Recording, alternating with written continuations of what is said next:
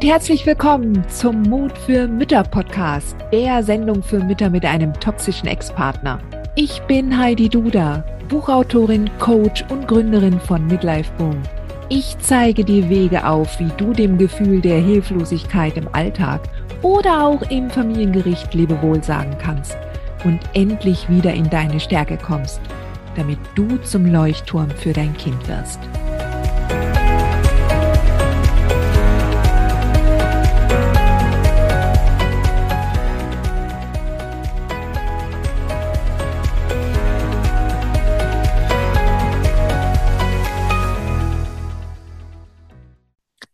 Hallo Sweetheart, ich freue mich, dass du wieder dabei bist in meinem Mut für Mütter Podcast.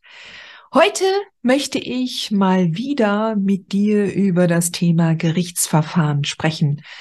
Ähm, denn ja, das ist halt einfach ein Dauerbrenner, denn dort müssen wir Mütter auf die Bühne, müssen zeigen, dass wir tatsächlich es gut meinen mit dem Kind und nur das Beste wünschen.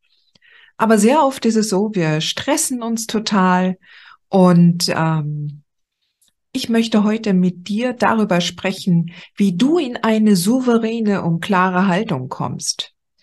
Wie kommt es überhaupt dazu, dass man sich so aufregt? Gerade wenn man eigentlich nichts befürchten müsste, oder?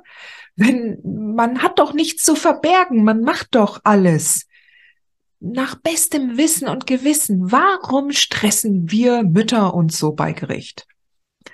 Ich möchte dazu ein bisschen weiter ausholen, denn lass uns mal ein bisschen auch die Zeit nochmal zurückdrehen.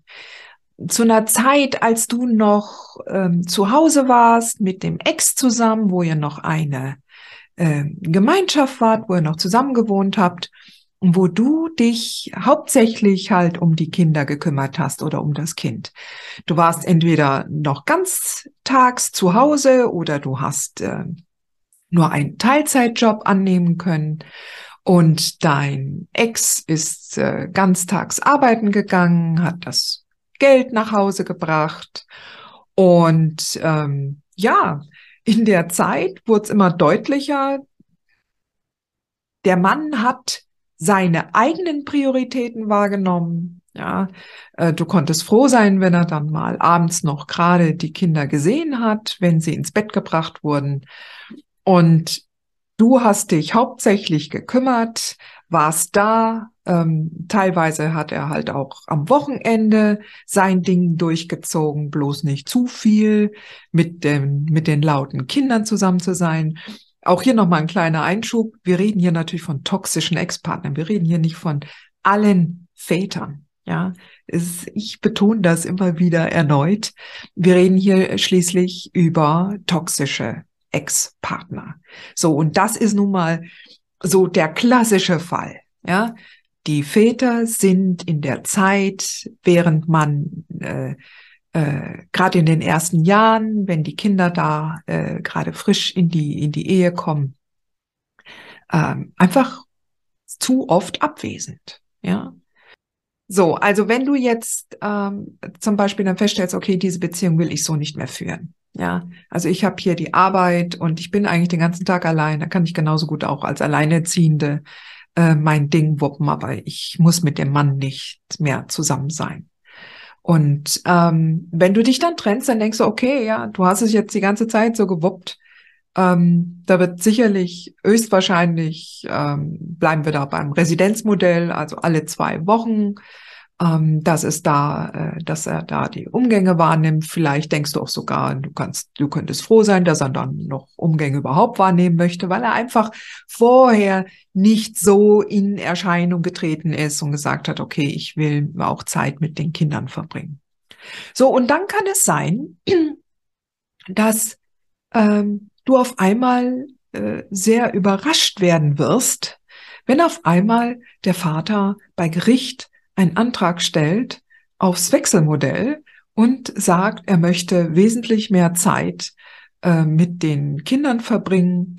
Und dass du ja eine Glucke gewesen bist, die verhindert hätte, dass er die Kind, dass er sich auch um die Kinder kümmern kann. Und ähm, Und er möchte auf jeden Fall jetzt präsenter sein, et cetera pp. Vielleicht verdrückt er sogar ein paar Tränen. Und du sitzt dann im Gerichtssaal, bist vollkommen geschockt und denkst, was ist denn hier los? Was ist das denn für eine Chose?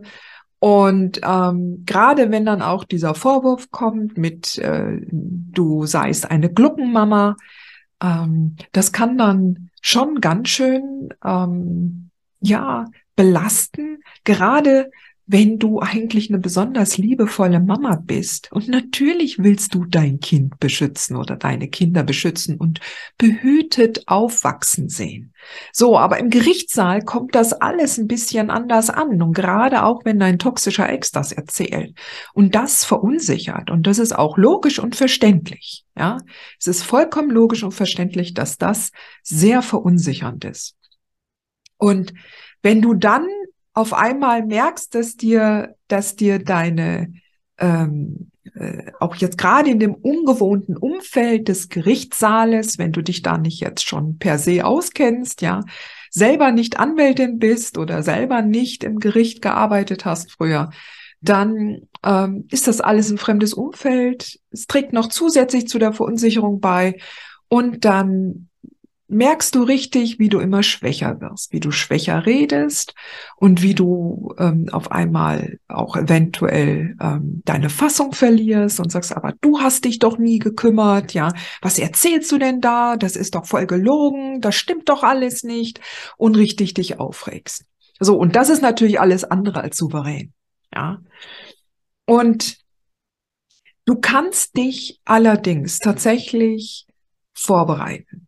Ja, gerade auch wenn du jetzt schon so eine Verhandlung hinter dir hast und ähm, du Angst hast, dass du wieder ausrasten wirst oder dass du nicht einschätzen kannst, welche Lügen dein Ex demnächst erzählen wird. Das weißt du nicht, ja. Keine Ahnung, der, dem wird schon wieder was einfallen. Mach dir da mal keine Gedanken, ja. Ähm, wichtig ist, dass du dich auf dich selbst konzentrierst. Ja, dass du tatsächlich in deine innere Klarheit kommst, dass du dir klar machst, es geht im Gerichtssaal nicht um dich persönlich, ja, dass du dir klar machst, dass du eine gute Mama bist. Auch wenn du Fehler machst, bist du eine gute Mama. Mach dir klar, dass du diejenige bist, die das Kind vor Gericht vertreten wird, auch wenn das nicht deine offizielle Rolle ist. Deine offizielle Rolle im Gerichtssaal ist es, dass du eine Partei bist. Ja, für den Richter, für den Verfahrensbeistand, für all diejenigen, die im Gerichtssaal sitzen, bist du eine Partei. Du hast deine eigenen Interessen und der Gegner, dein Ex, sitzt auf der anderen Seite und hat seine Interessen. So, und jetzt die anderen Profis im Gericht, die müssen nun natürlich sich anschauen, okay, wessen Meinung oder wessen Antrag folgen wir jetzt? Was ist das Beste fürs Kind? So, und wenn du aber die innere Haltung hast, dass du selbst als Angeklagte da sitzt, weil dein Ex dich da so gerne sitzen haben möchte in dieser Rolle der Angeklagten, ja, das ist eine Haltung, die du tatsächlich dann auch annimmst, ja, indem du ähm, mit dem Gefühl, du bist das Opfer der Umstände, du bist das Opfer deines Ex. Und ich möchte gerne dir nahelegen oder nahebringen, dass du mit dieser Haltung wirklich nur verlieren wirst. Ja, deine beste Haltung ist die, dass du dir klar machst, du bist diejenige, die empathisch ist und die das Beste für das Kind möchte. Ja, und dass du mit dieser Haltung in den Saal gehst und dass du das fein säuberlich trennst, das, was dein Ex vorhat, seine Ziele von dem, was du tatsächlich für das Kind wünschst. Ja, und wenn du mit dieser Haltung reingehst, wenn du dich daraufhin vorbereitest, wenn du dein Mindset darauf polst, dann wird das was. Dann hast du deine beste Haltung bei Gericht. Wenn du mehr Wissen und, und Unterstützung dazu brauchst, dann hol dir vor allen Dingen das Kurroyal-Programm, was ich, was ich anbiete. Die Links dazu findest du in den Shownotes. Ähm, und komm in den Club der mutigen Mütter. Ja, ähm, lass dir zeigen, wie viel es ausmacht, wenn du mit einer anderen Haltung, kombiniert natürlich mit ganz viel Wissen, aber Wissen ist nur eins, ja. Deine Haltung ist so, so, so viel wichtiger und entscheidet wirklich darüber, ob du bei Gericht gewinnen wirst oder nicht. Also, schau dir das an, überleg dir, wie du, mit welcher Haltung du das nächste Mal in den Gerichtssaal gehen willst. Und ähm, ja, du wirst dich wundern, wie gut es dann für dich laufen wird. Nur Mut, Sweetheart, du schaffst das.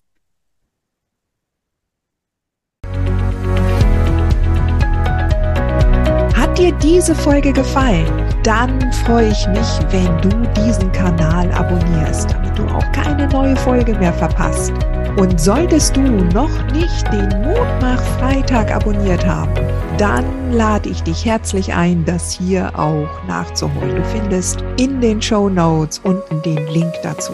Der Mutmach-Freitag ist etwas ganz Besonderes. Jeden Freitag bekommst du dann in deine E-Mail-Inbox eine Information, wenn ich jetzt zum Beispiel einen neuen Blogartikel geschrieben habe. Oder du erfährst weitere hilfreiche Tipps und Werkzeuge, die das Wochenende für dich einläuten. Ich freue mich, wenn du mitmachst und wünsche dir noch einen wunderschönen Tag.